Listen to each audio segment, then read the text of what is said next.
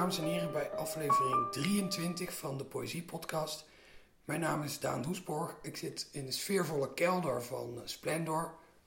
En naast mij zit Nagoen Wijnberg, winnaar van de PC Hoofdprijs.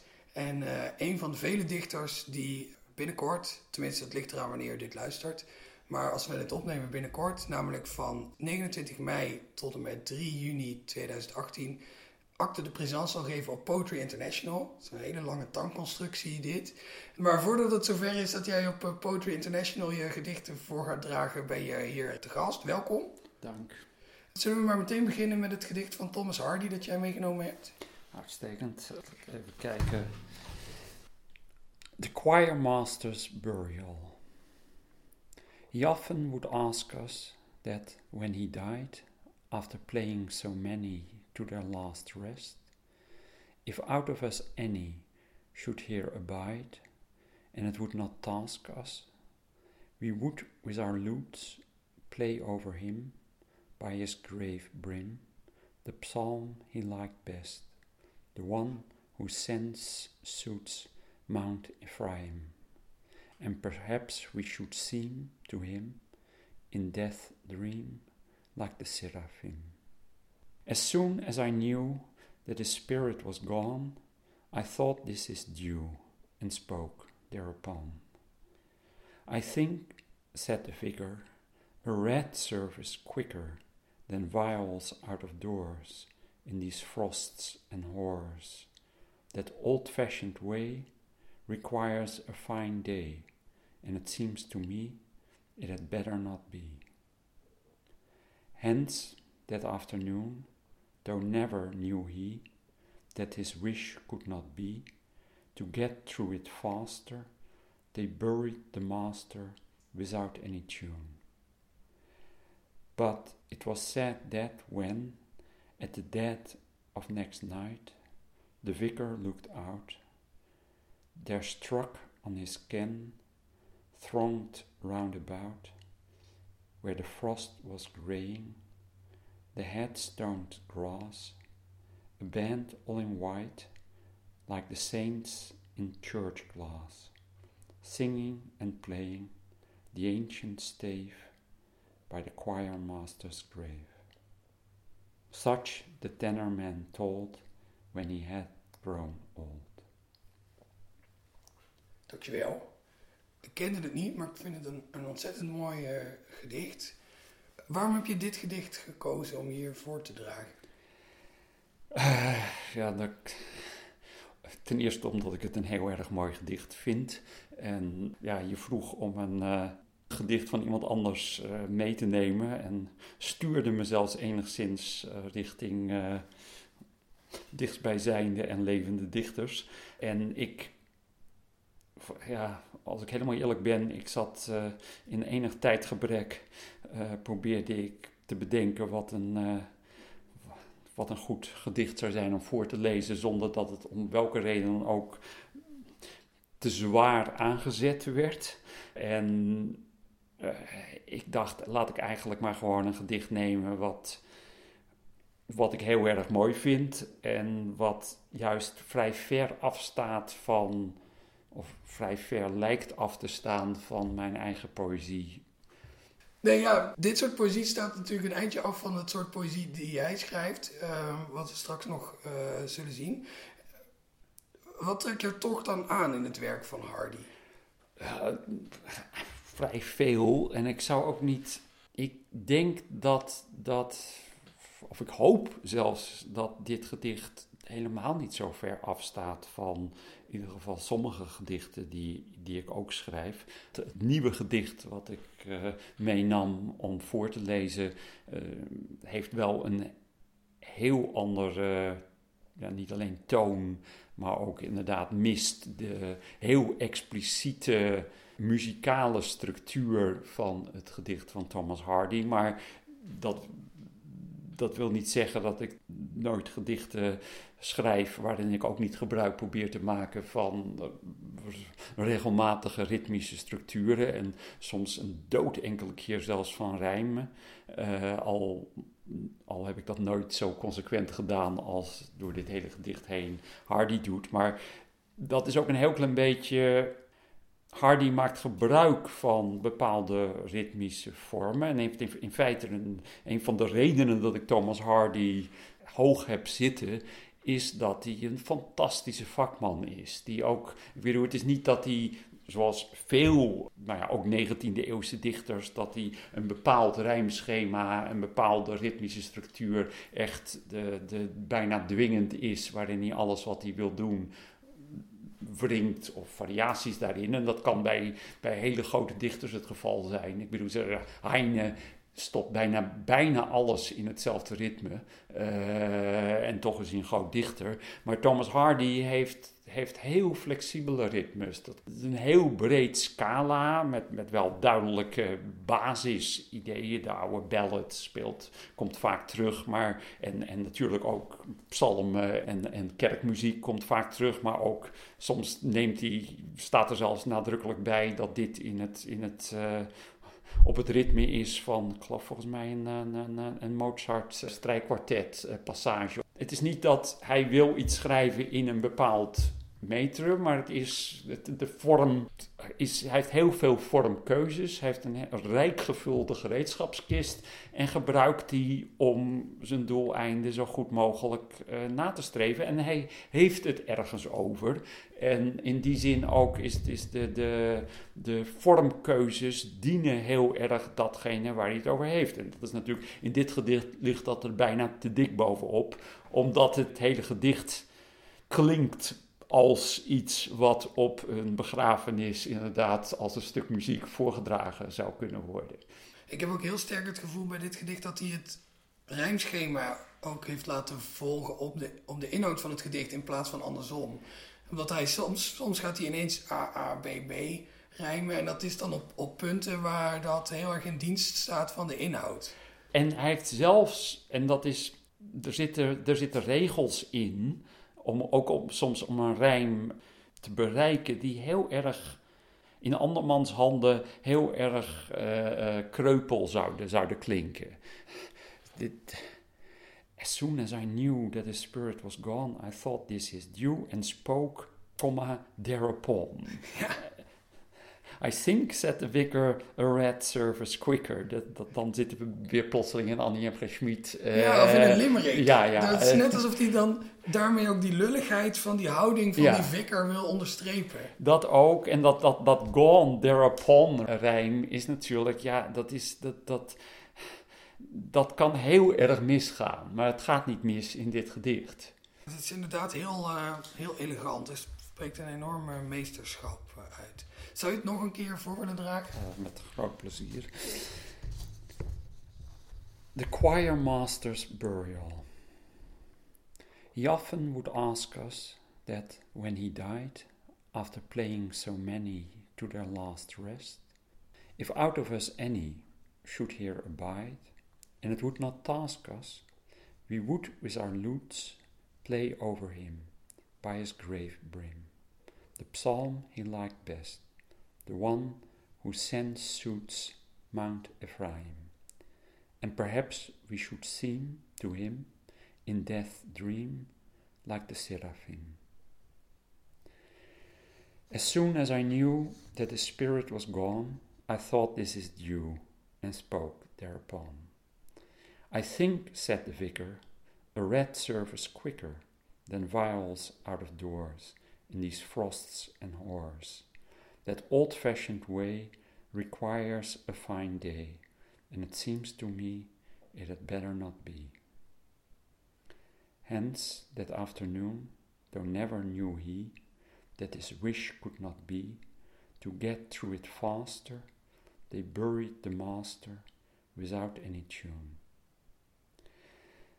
But 'twas said that when, at the dead of next night, the vicar looked out, there struck on his ken, thronged round about, where the frost was graying, the headstoned grass, band all in white, like the saints in church glass, singing and playing the ancient stave by the choir master's grave.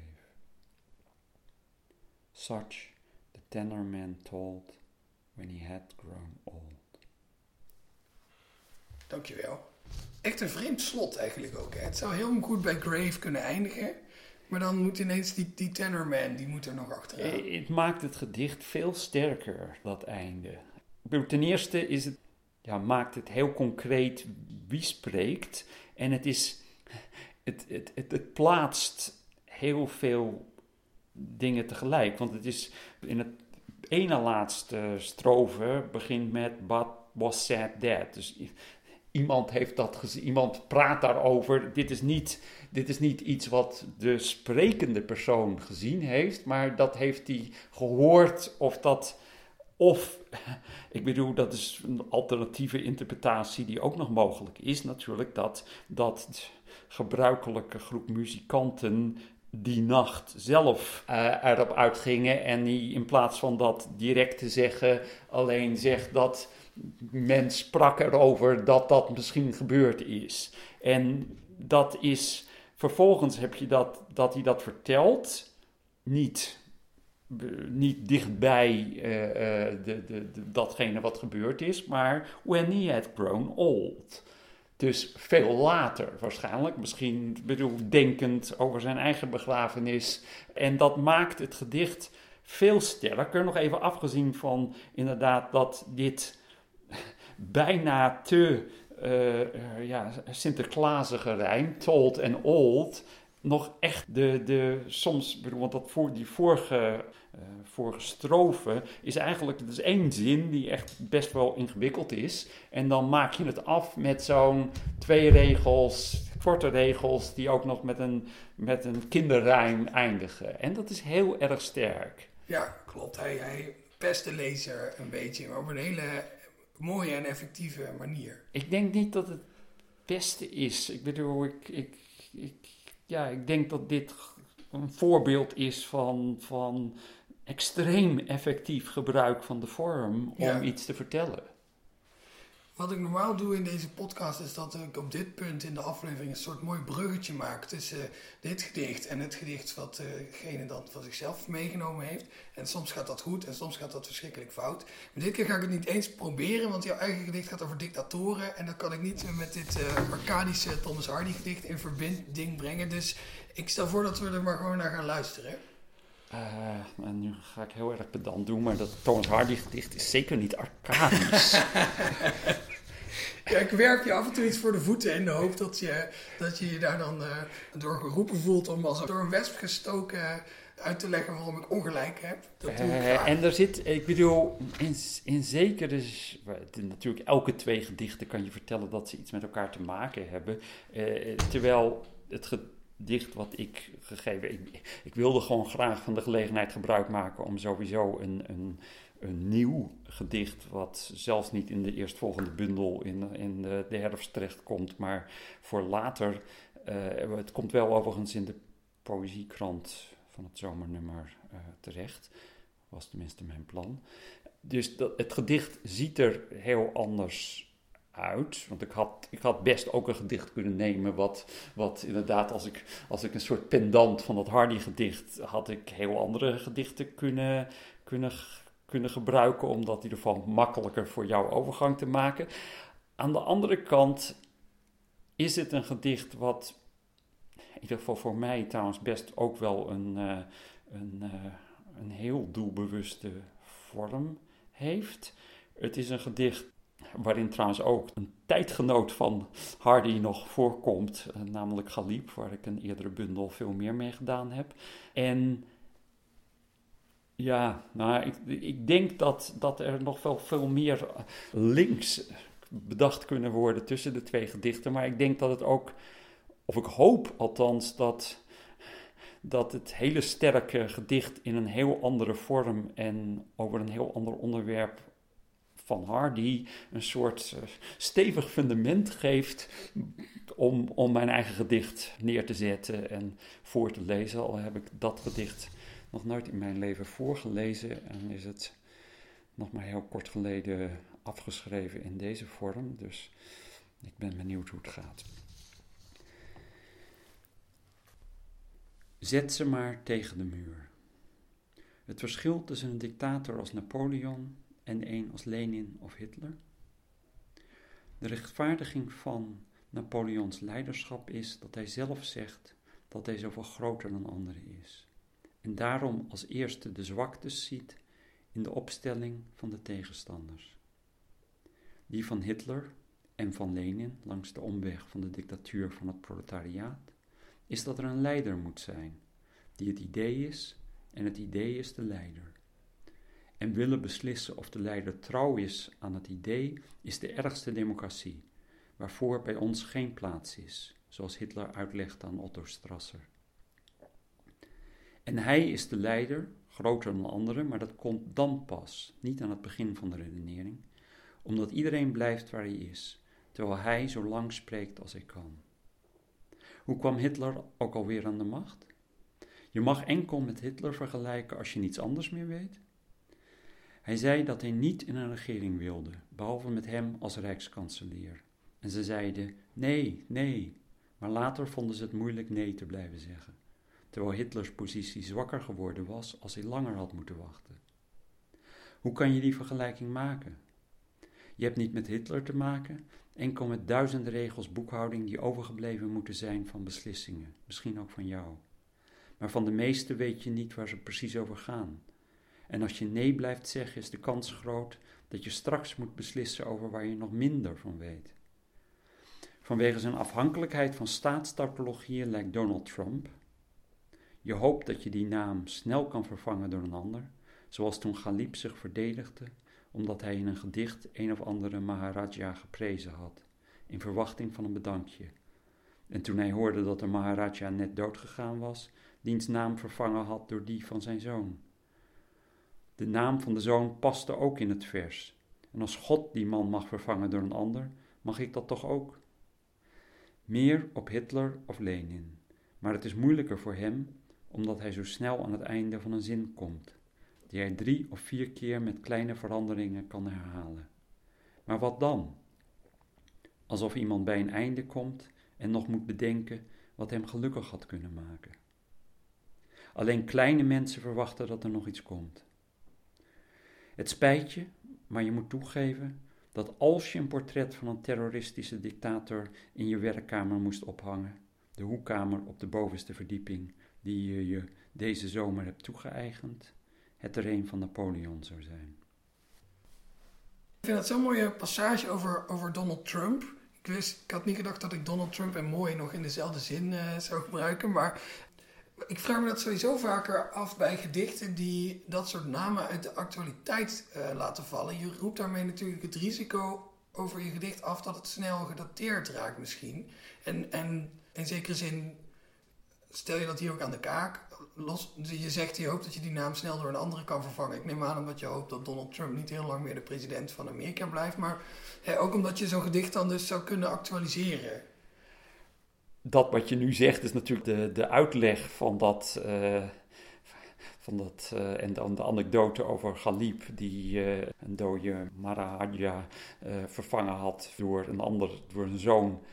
Is natuurlijk helemaal in die, in die lijn dat je dat inderdaad de, de nogal evidente betekenis dat, dat, bedoel, het staat er letterlijk dat je hoopt dat je die naam snel kan vervangen door een ander. En het is natuurlijk ook een, dat is niet alleen belangrijk om, om, om, om hardop te zeggen dat je hoopt dat Donald Trump misschien niet al te lang meer president zal zijn.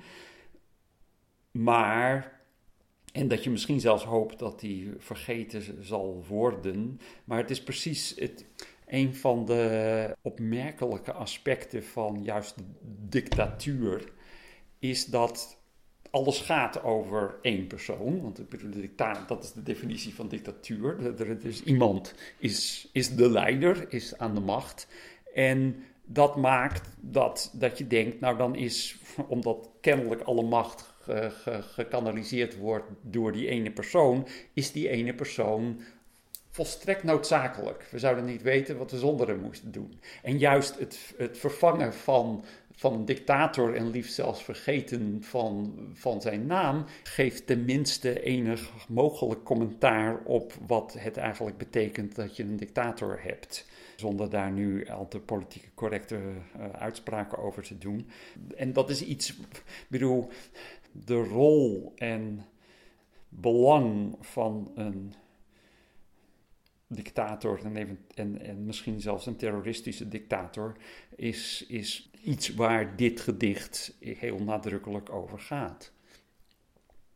En juist, ik bedoel, juist bij een dictator heb je het, eh, de, zijn er ook heel veel mensen die hopen kunnen vergeten dat hij ooit bestaan heeft. En juist een dictator, als er iets bij vrijwel elke, of misschien zelfs gewoon elke dictator in de wereld in sterke mate voorkomt, is dat je je niet kan onttrekken aan de aanwezigheid van die dictator. Ik bedoel, dat kan zo extreem zijn als dat je niet door, over straat kan lopen zonder een, uh, zonder een meer dan levensgroot portret van de dictator je overal aan te zien staren. Maar uh, zelfs als dat niet het geval is, dat dat er inderdaad op elke straat portretten hangen, is het zo dat, dat de dictator naam, dingen die over hem gaan, dat dat niet te ontkomen is. Dat is een van de bijzonder onaangename aspecten van een dictatuur. Je kan, je kan niet vermijden herinnerd te worden aan het bestaan van die dictator. En daarom juist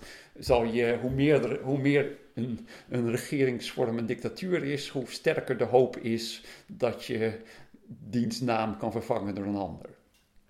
Tegelijk zijn het natuurlijk ook juist de dictatoren die wel onthouden worden. Een slecht iemand als, als Hitler, die wordt juist om die reden nou, Hitler is natuurlijk ook wel een beetje een uitzonderlijk voorbeeld. Maar toch een, een, een, slecht politicus. Die, die wordt toch nog veel langer en veel beter onthouden dan een goed politicus misschien. Kijk, dat een dictator eerder onthouden wordt dan een, uh, dan een, uh, een nette eerste minister, is, is natuurlijk ook dat doordat die dictator inderdaad. Uh, door, doordat wat er gebeurt in die staat of, heel erg terug te leiden is tot, of, of of dat zelfs afgezien van de vraag of het zo is, maar het, het, lijkt in ieder geval heel erg terug te leiden op de persoon van die dictator. Zoals we trouwens nu ook denken dat het buitenlandse politiek van de Verenigde Staten totaal terug te leiden is aan de, tot de opwellingen van Donald Trump uh, en diens persoonlijke quirks. En als er dan iets gebeurt wat herinnerd blijft, en dat is natuurlijk bij personen als Napoleon of Lenin of Hitler, is het niet alleen dat ze zo, zo interessante of niet zo interessante dictatoren zijn, maar dat je nogal belangrijke gebeurtenissen uit de wereldgeschiedenis direct aan ze koppelt. Want er zijn heel veel dictatoren waarvan jij je helemaal niks meer herinnert. Uh, die wel heel erg uh, de aanwezige waren in het specifieke staatje waar ze toevallig de, de, de regering over hadden, zelfs gedurende lange tijd. Maar omdat er niks omdat dat, er niets gebeurde wat in, uh, in de, ja, van belang geweest is in de verdere geschiedenis, zijn ze dan ook vrij snel vergeten. Hoe vind jij dat poëzie zich verhoudt of zou moeten verhouden tot ontwikkelingen in de, in de wereld en in de, in de politiek en zo? Ik bedoel, je schrijft dit gedicht en Donald Trump die, die komt daarin voor. Hoop je ook dat je met poëzie iets, iets kan bereiken? Of vind je dat politiek een onderdeel is van het leven en poëzie gaat over het leven, dus automatisch komt dat er wel eens in voor? Hoe kijk je daar tegenaan? Kijk, er is geen verplichting om over politiek te schrijven, maar eh, ik denk dat het vermogen van poëzie om om iets over politieke ontwikkelingen, over politiek nieuws te zeggen, nogal onderschat wordt op het ogenblik in de laatste tijd. De publieke rol van poëzie is natuurlijk sowieso heel erg teruggelopen door de eeuwen heen. Er is soms een heel klein beetje, voor mijn gevoel, het gevaar dat poëzie wel heel erg in een, in een hoekje opgesloten wordt waarin poëtische dingen gebeuren. En waarin zelfs verwijzingen naar hedendaags nieuws, en daar hoef je geen, geen, geen flarfdichter of wat dan ook voor te zijn, maar die wel gebruikt kunnen worden, maar als deel van, van een poëtisch dingetje. In plaats van dat je serieus gebruikt politiek om over iets actualiteit te denken, belangrijk vindt of wat je daarin belangrijk vindt, en, soms en daarover na wil denken of zelfs iets aan anderen wil zeggen over wat je bedacht hebt, dan is poëzie een bijzonder zinvol methode om dat te doen. Dus ik vind het helemaal niet vreemd om politiek en, en zelfs recente nieuwsfeiten in poëzie te brengen. Je hebt, je hebt één probleem en je hebt één bonus om dit te doen. Het probleem is dat je, ja, als je refereert aan een uh, recent nieuwsbericht, dan is natuurlijk, heb je het probleem dat dat je niet weet of over, uh, over een paar weken mensen nog überhaupt weten waar, waar dat over gaat. Als je niet ontzettend veel informatie in je gedicht gaat proppen. Dus dan moet je wel voorzichtig mee zijn. Nu denk ik dat, dat uh, alle in dit gedicht genoemde personen nog wel een tijdje herinnerd zullen worden door de lezers van mijn poëzie. En het gaat over vrij algemene zaken, wat een dictator is, wat voor soorten dictatoren er zijn, hoe je, hoe je nadenkt over dictatoren en tot op welke hoogte je zelf een, je een dictator voelt. Dus in die zin denk ik niet dat dit gedicht heel veel schade gaat oplopen door de expliciete vermelding van de huidige president van de Verenigde Staten. Tegelijk denk ik de bonus van dit soort gedichten schrijven is dat ik wel eens bezorgd ben dat hedendaagse poëzie, en zeker niet alle hedendaagse poëzie, maar misschien iets te veel van hedendaagse poëzie, heel erg opgesloten is in een poëtisch hoekje, waarin gedichten geschreven worden die ja, uh, vrij uh, weinig verbinding hebben met, ja, waar, met, met dringende zaken waarover iets gezegd of bedacht moet worden. En zelfs als in die gedichten expliciete verwijzingen naar nieuwsfeiten of krantenberichten of politieke ontwikkelingen zijn, is het vaak ja, opgesloten in het, in het gedicht. Het, maakt, het zijn een bepaald soort gedichten waarin je inderdaad heel expliciet uh, uh, stukjes uit krantenberichten gebruikt als, als, als vorm. En dat ziet er dan vanuit een bepaald perspectief heel poëtisch uit. Het leest heel poëtisch en soms zijn die gedichten, wat ook een klassieke een klassiek nut van poëzie is vaak omschreven als dat je de dingen die je al weet op een veel, veel sterkere en heldere en mooiere manier kan zeggen. En soms wordt dat gedaan met politieke standpunten. En dat vind ik eigenlijk een beetje verspilling van poëzie. Want als je het standpunt al hebt, als je duidelijk weet wat je, wat je positie is en je gaat dat dan vervolgens in een gedicht vervatten, dat is voor mijn gevoel het werk van reclamemakers en niet van dichters. Dus daarmee bekritiseer ik heel vriendelijk en heel beleefd een deel van wat ze geëngageerde poëzie noemt. Zou je het gedicht nog een keer voor willen dragen? Ik draag het gedicht nog een keer voor. En nogmaals, het is een. Uh, het is eigenlijk geen goed voorleesgedicht, omdat, omdat het heel erg werkt met, met textuele elementen. Er staan dingen tussen haakjes en uh, er is een, een, een, stukje.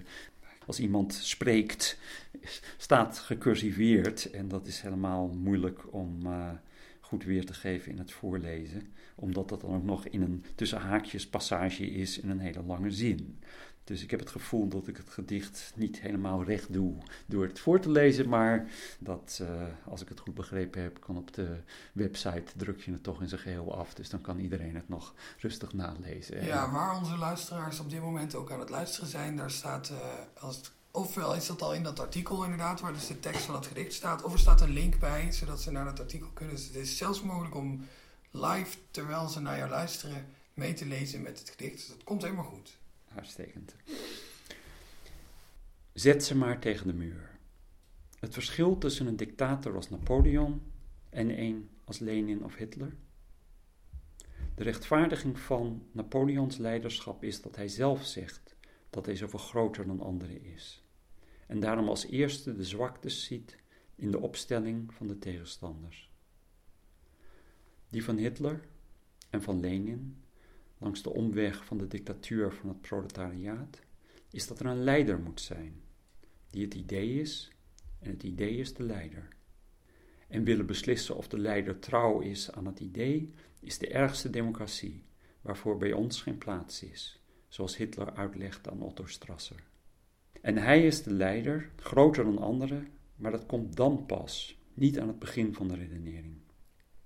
Omdat iedereen blijft waar hij is, terwijl hij zo lang spreekt als hij kan. Hoe kwam Hitler ook alweer aan de macht? Je mag enkel met Hitler vergelijken als je niets anders meer weet. Hij zei dat hij niet in een regering wilde, behalve met hem als rijkskanselier. En ze zeiden nee, nee, maar later vonden ze het moeilijk nee te blijven zeggen, terwijl Hitlers positie zwakker geworden was als hij langer had moeten wachten. Hoe kan je die vergelijking maken? Je hebt niet met Hitler te maken, enkel met duizenden regels boekhouding die overgebleven moeten zijn van beslissingen, misschien ook van jou. Maar van de meeste weet je niet waar ze precies over gaan. En als je nee blijft zeggen, is de kans groot dat je straks moet beslissen over waar je nog minder van weet. Vanwege zijn afhankelijkheid van staatstautologieën lijkt Donald Trump.